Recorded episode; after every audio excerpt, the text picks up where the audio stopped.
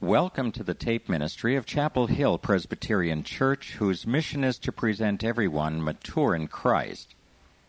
It is our desire that the tapes of these services and messages from God's Word will touch lives deeply and encourage a closer walk with our Lord and Savior Jesus Christ. If you wish to contact the church for any reason, please phone us at 253 851 7779 or write us at Chapel Hill Presbyterian Church, Post Office Box 829, Gig Harbor, Washington 98335. At the end of the first section of the recording, please turn the tape over to hear the rest of the service. Now may God richly bless you as you join the people of Chapel Hill in worshiping the Lord and listening to the good news of Jesus Christ.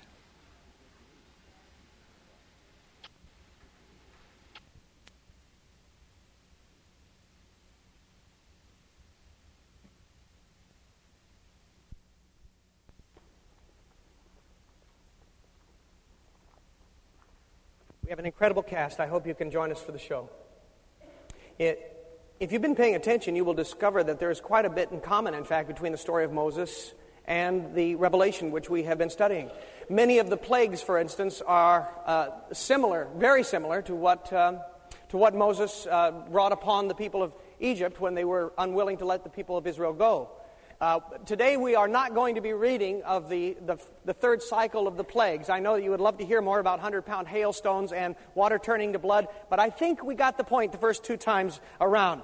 And, uh, and so we're going on. But it is a very clear, a repeated uh, imagery that, it, that we find way back in the earliest part of our scripture. And then at the very end of the scripture, the same thing holds true. And of course, the same thing holds true for people.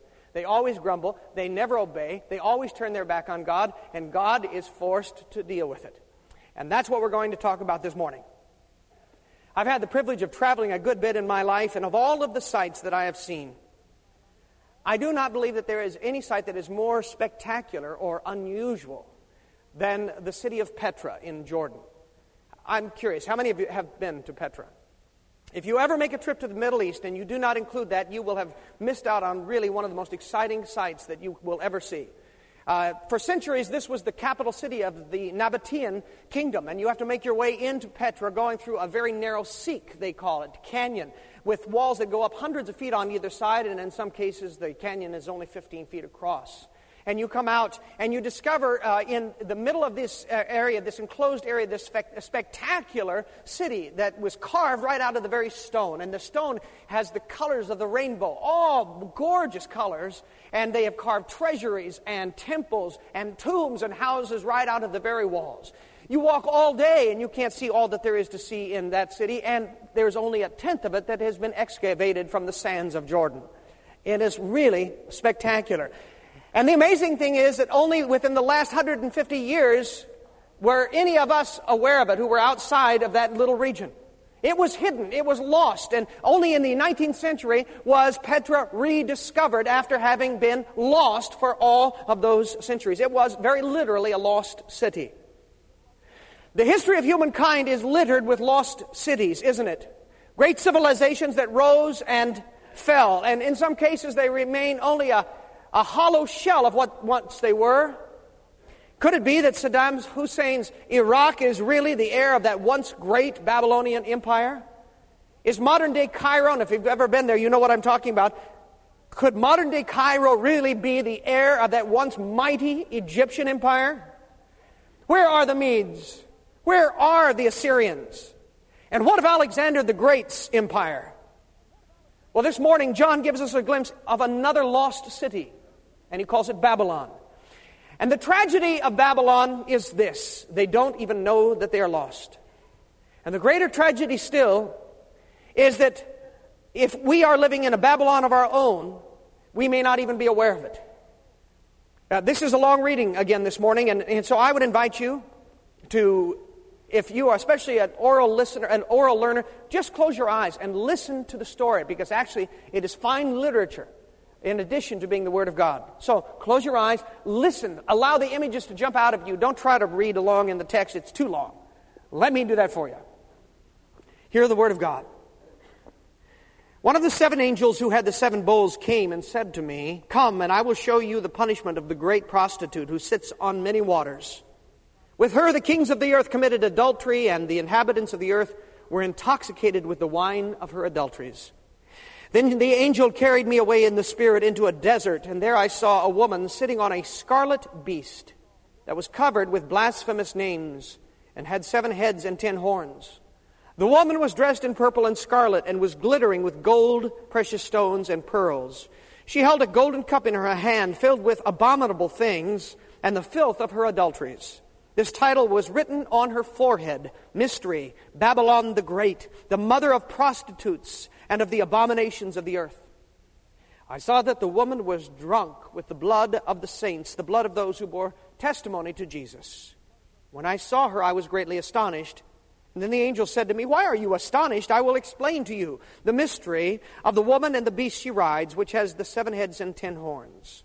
The beast which you saw once was, now is not, and will come up out of the abyss and go to his destruction. The inhabitants of this earth, whose names have not been written in the book of the life of life from the creation of the world, will be astonished when they see the beast, because he once was, now is not, and yet will come. This calls for a mind with wisdom. The seven heads are seven hills on which the woman sits. They are also seven kings. Five have fallen, one is, the other has not yet come. But when he does come, he must remain for a while. The beast who once was and now is not is an eighth king. He who he belongs to the seven and is going to his destruction. The ten horns you saw are ten kings who have not yet received a kingdom, but who for one hour will receive the authority as kings along with the beast. They have one purpose and will give their authority and power to the beast. They will make war against the Lamb, but the Lamb will overcome them because he is the Lord of lords and King of kings. And with him will be his called, chosen, and faithful followers. Then the angel said to me, The waters you saw where the prostitute sits are peoples, multitudes, nations, and languages. The beast and the ten horns you saw will hate the prostitute. They will bring her to ruin and leave her naked. They will eat her flesh and burn her with fire. For God has put it into their hearts to accomplish His purpose by agreeing to give the beast their power to rule until God's words are fulfilled. The woman you saw is the great city that rules over the kings of the earth. After I saw this, another angel coming down from heaven. He had great authority, and the earth was illuminated by his splendor. And with a mighty voice, he called, Fallen! Fallen is Babylon the Great she has become a home for demons and a haunt for every evil spirit, a haunt for every unclean and detestable bird. For all the nations have drunk the maddening wines of her adulteries. The kings of the earth committed adultery with her. The merchants of the earth grew rich from her excessive luxuries. Then I heard another voice from heaven say, Come out of her, my people, so that you will not share in her sins, so that you will not receive any of her plagues. For her sins are piled up to heaven and God has remembered her crimes. Give back to her as she has given. Pay her back double for what she has done. Mix her a double portion from her own cup. Give her as much torture and grief as the glory and luxury she gave herself. In her heart, she boasts, I sit as queen. I am not a widow, and I will never mourn. Therefore, in one day, her plagues will overtake her death, mourning, and famine. She will be consumed by fire. For mighty is the Lord God who judges her. When the kings of the earth who committed adultery with her and shared her luxury see the smoke her burning, of her burning, they will weep and mourn over her. Terrified at her torment, they will stand far off and cry, Woe, woe, O great city, O Babylon, city of power! In one hour your doom has come. The merchants of the earth will weep and mourn over her because no one buys their cargoes anymore. Cargoes of gold, silver, precious stones, and pearls, fine linen, purple silk, and scarlet cloth. Every sort of citron wood, and articles of every kind made of ivory, costly wood, bronze, iron, and marble, cargoes of cinnamon and spice, of incense, myrrh, and frankincense, of wine and olive oil, of fine flour and wheat, cattle and sheep, horses and carriages, and bodies and souls of men. They will say, The fruit you longed for is gone from you. All your riches and splendor have vanished, never to be recovered. The merchants who sold these things and gained their wealth from her will stand far off. Terrified at her torment, they will weep and mourn and cry out, Woe, woe, O great city, dressed in fine linen, purple and scarlet, and glittering with gold, precious stones, and pearls. In one hour, such great wealth has been brought to ruin. Every sea captain and all who travel by ship, the sailors and all who earn their living from the sea, will stand far off. When they see the smoke of her burning, they will exclaim, Was there ever a city like this great city? They will throw dust on their heads and with weeping and mourning cry out, Woe, woe, O great city, where all who had ships on the sea became rich through her wealth. In one hour she has been brought to ruin. Rejoice over her, O heaven. Rejoice, saints and apostles and prophets. God has judged her for the way she treated you. Then a mighty angel picked up a boulder the size of a large millstone and threw it into the sea, and said, With such violence, the great city of Babylon will be thrown down, never to be found again. The music of harpists and musicians, flute players and trumpeters will never be heard in you again. No workman of any trade will ever be found in you again. The sound of the millstone will never be heard in you again. The light of a lamp will never shine in you again. The voice of a bridegroom and bride will never be heard in you again. Your merchants were the world's great men, but by your magic spell all the nations were led astray. In her was found the blood of the prophets and of the saints and of all who have been killed on the earth.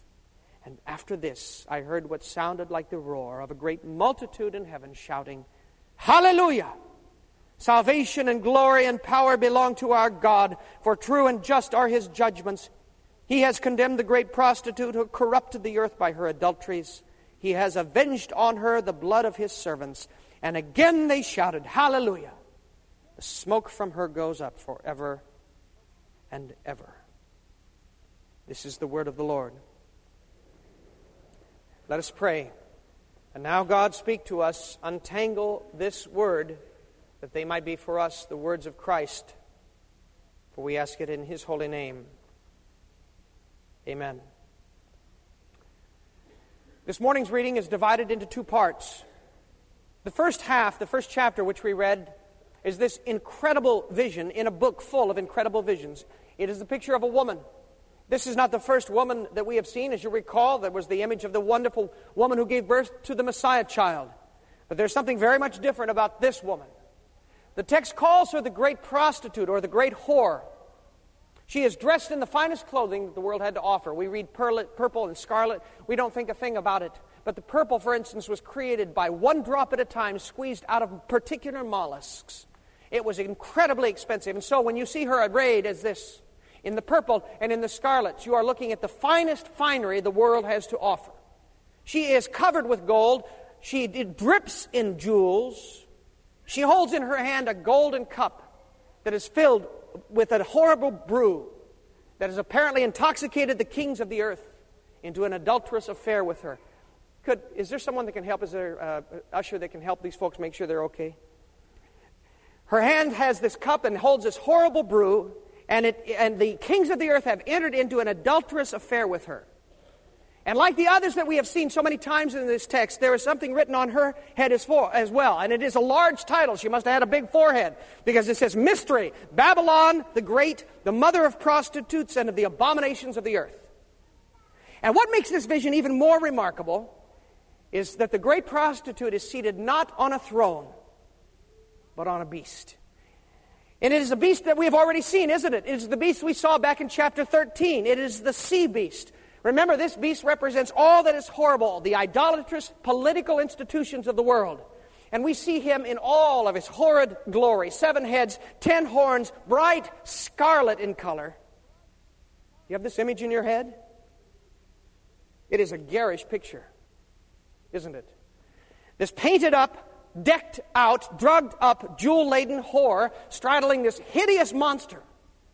And we are shocked. And so is John, as a matter of fact.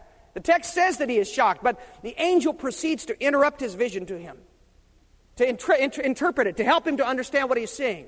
Now, let's see if we can make sense of the pieces of it. First of all, Babylon. Now, we know that there was actually a great kingdom called Babylon. It's mentioned many times in the Old Testament. And the word Babylon comes from the word Babel. Do you remember the story of Babel in chapter 11 of Genesis? It was then that the people decided that they wanted to make a name for themselves. They didn't need God any longer. And so they built this great tower, and they, by that, intended to make a, a reputation for themselves. And of course, God ended up giving them different languages so that they couldn't even communicate, and they were scattered all over the world. Every time you read Babylon, any place except it's dealing with the historical Babylon in the Old Testament, you need to understand that this is a code word which the scripture used to mean any society that has turned its back on God and become, in essence, its own God. That's what Babylon means. Seven heads. The angel says that the seven heads are actually seven hills. Do you have any idea what that means? Exactly right.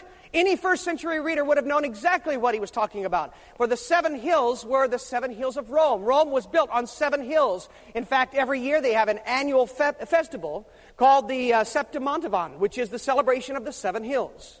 So there is no question what this particular expression of Babylon is about. But the angel also says that he represents seven kings. Five fallen, one is, is, and the other is yet to come, and the beast himself will be an eighth. And we're going, whoa, what is this about? As you can imagine, some commentators have worked diligently trying to find a way to figure out who these historical figures might be.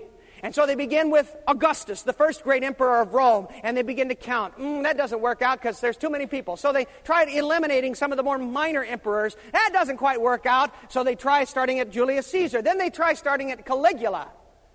It doesn't matter what you do, you're going to have to fiddle with the numbers a little bit to make this work if you assume that these seven kings represent seven historical figures. Now remember, numbers are symbols for John.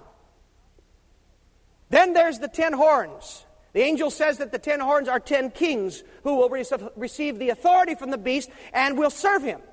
And they exist for one purpose, which is to fight against the Lamb, but they will fail. Now, many saw in this ten horns a prediction of a rising up again of a new expression of the Roman Empire. I remember some 20, 25 years ago, the big thing was that the 10th country was about to join the European Common Market, remember? And we were convinced that that was the 10 kings. That was the, the recreation of this text. And any moment now, with the European Common Market, here it was going to come. Well, remember, numbers are symbols for John. So let me tell you what this whole Babylon thing is, I believe. Babylon represents all of the great societies down through history that have turned their backs on God and pursued evil. Seven kings, that means completeness. Ten kingdoms, that means great power. Ten kings, seven kings, ten kingdoms. Once again, these numbers represent a persuasive, powerful force. And over and over again, down through history, great kingdoms have risen up in great power, united great numbers, and turned their back against God.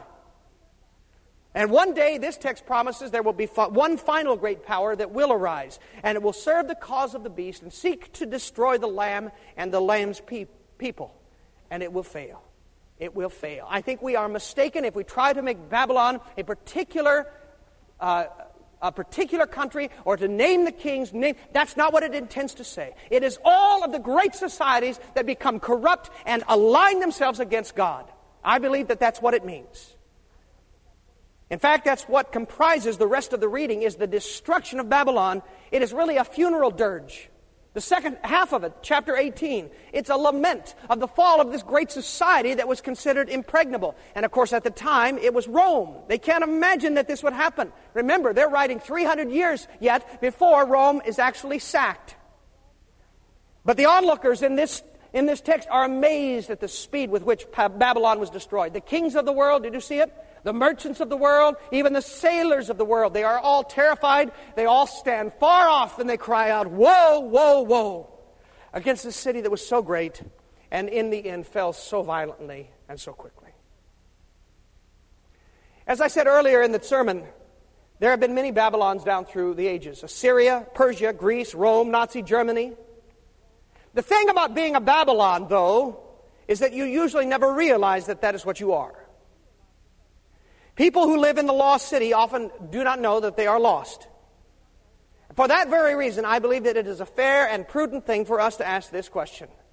Now that we, the United States of America, are the only remaining superpower in the world, what is to keep us from becoming the next vehicle by which this evil influence will demonstrate its wretched power over the world?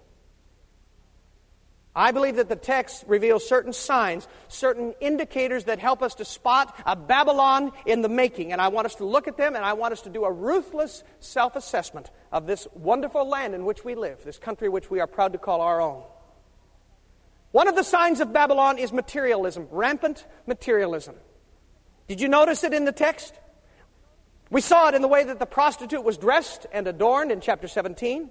The, she was wearing the best of everything, clothed in finery, dripping with jewels. We, we heard it in the cry of the angel who speaks out against what he calls her excessive luxuries. And then we saw it in chapter 18 in the list of the merchants, cargo manifest. Did you see that? All that is included there included gold and silver and jewels, linen, purple, scarlet, ivory, marble, cinnamon, myrrh, incense, and on and on the list went. At one of Nero's banquets, he spent nearly $100,000 in today's money on Egyptian roses. Another emperor, Vitellius, enjoyed the delicacies popular at the time of peacock brains and nightingale's tongues. And in the, his reign of less than one year, Vitellius managed to spend $20 million, mostly on food. One of the signs that we are dwelling in Babylon is an absolute obsession with material belongings. And it is here, I'm sure all of you will agree with me, my Gig Harbor brothers and sisters, that the knife cuts pretty close to the bone, doesn't it? For we are the consumers of the world, and I don't just mean we Americans, I mean right here. Is, it not right here, my Gig Harbor friends, when we start to find ourselves fidgeting the most in sermons? Are we not the minority of the world that can afford to lavish upon ourselves ever larger homes, ever more extravagant automobiles, ever more elegant boats, ever more immodest means of housing and transportation? Will we ever reach a point where we start to feel ashamed of the way in which we consume? And I say this pointedly as we, for I am right in the mix. And all the while we turn a deaf ear to the cries of the world where thousands of children die daily of preventable disease and malnutrition. Babylon is materialistic. We are a materialistic society. Babylon is also idolatrous. In chapter 18, verse 7, the great whore boasts, I sit as queen. That is, that she sets herself up as the God. She will never mourn. She will never be a widow. And she seeks to displace the power of the one true God with another. She seeks to divert worship, not to the true God, from the, from the true God to her, herself. Babylon is always idolatrous. Now, idolatry can be closely aligned with materialism. There are many of us that worship our possession, but it is something more, something more pernicious still. For idolatry is misplaced worship. It is worshiping that which is not worthy to be worshiped.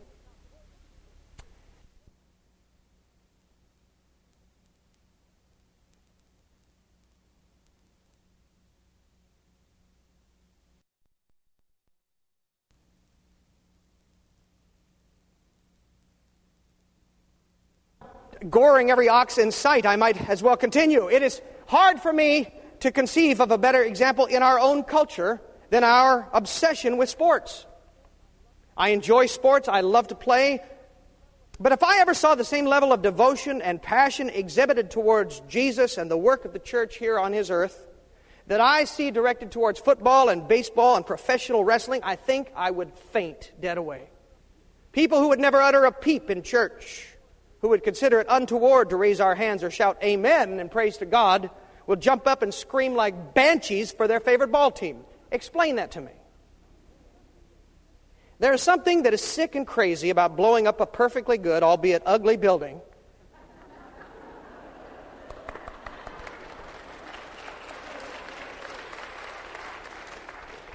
on which we still owe over $120 million in order to build yet another temple to our sports gods. And we seem to be making a habit of it in this state. And now our beloved Rainiers are threatening to leave us behind if we in Tacoma don't do the same thing for them.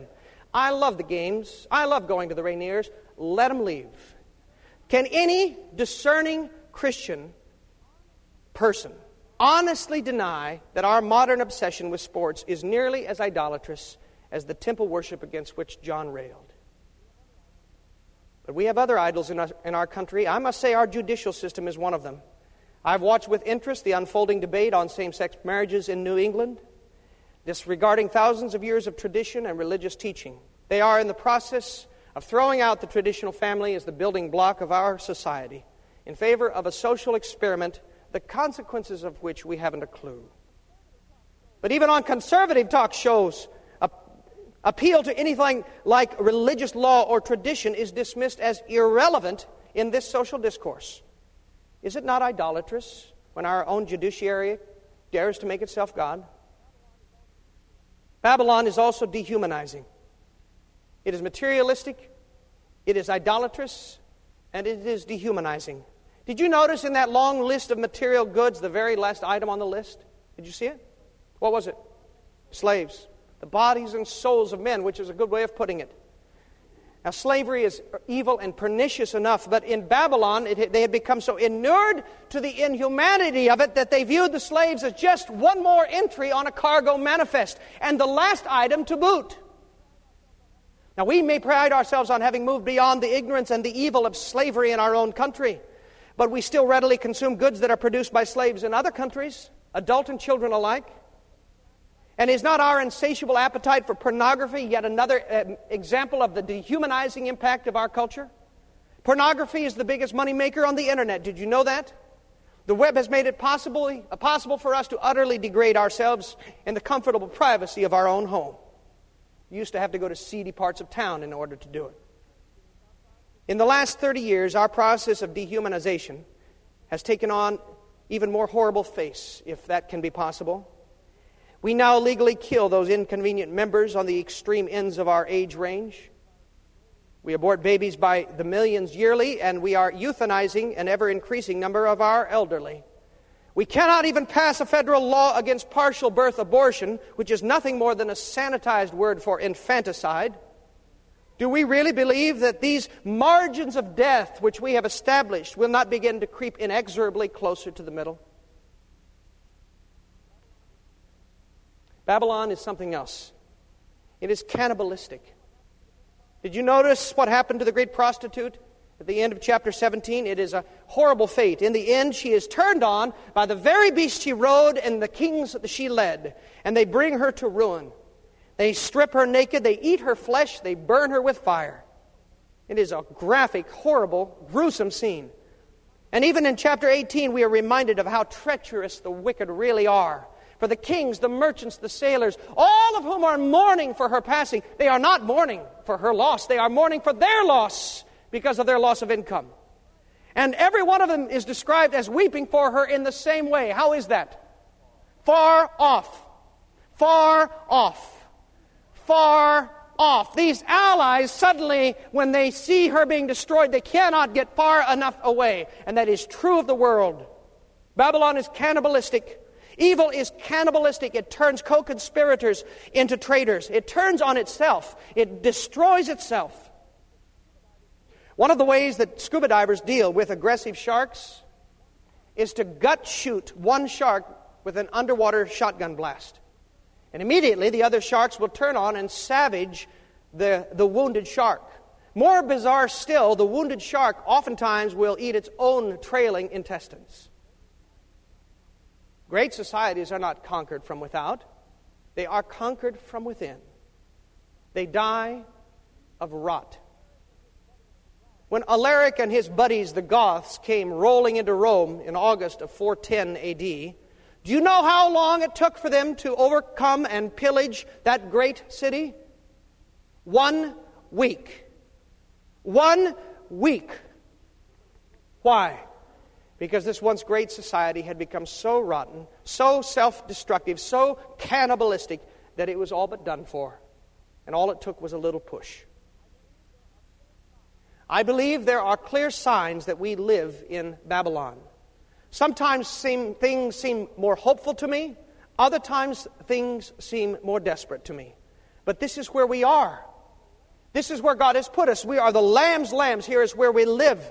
So, what shall we do about these things? How then shall we live? John offers two suggestions in this text, and I give them to you. Come out and shout. Come out and shout. In recent years, we've been hearing a lot about coming out. Did you know that it has biblical roots? In 18:4, a voice pleads from heaven, "Come out of her, my people, so that you will not share in her sins, so that you will not receive any of her plagues, for her sins are piled up to heaven." For 2,000 years, one element of our Christian tradition took this literally, the monastic movement literally pulled itself out and set itself up as a holy community. But that is not possible for most of us, nor is it even desirable for most of us. We cannot run away from society. Here is where we are. This is where God has placed us. Nor should we. But we can certainly come out of much of the behavior of Babylon. We can come out of our excessive spending habits, our lust for more and more things. We can come out of our obsession with sports or other activities that are entirely out of balance with the rest of our lives. We can come out of political apathy and become involved in movements that seek to bring change. We can come out of our addiction to pornography, out of our adulterous affair, out of our alcoholism and drug addiction. We can come out of our protected community and build a habitat house in Tacoma or dig a ditch in Guatemala. If enough of God's saints choose to come out of Babylon's seediest neighborhoods, Babylon begins to change. We can come out and we can shout. We can shout about the truth just as the heavens did in the first part of chapter 19. It says, The heavens began to shout. In the face of a society that says God has no place in our decision making, we can shout the eternal truths of God.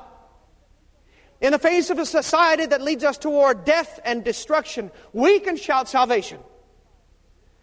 In the face of society that leads us to hopelessness, we can shout, Hallelujah, Hallelujah, Hallelujah. Salvation and glory and power belong to our God and only to Him. I pray that we will be those kinds of people in this kind of a culture. I pray that we will have the courage to say the truth, the insight to see the truth, and the courage to come out and to shout the truth to all who will listen. As the ushers prepare to come forward, let us stand together and offer our voices of praise and adoration to the one true and living God as we sing our doxology.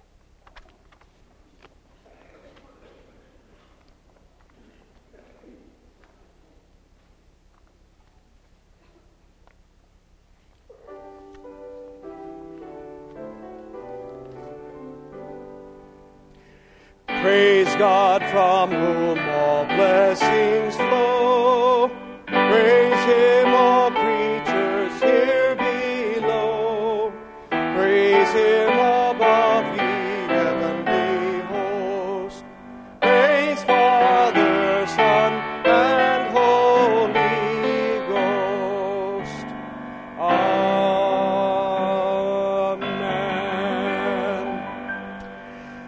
Lord, here we are, your children, and we are in this place that you have created. And we thank you for our heritage, not only as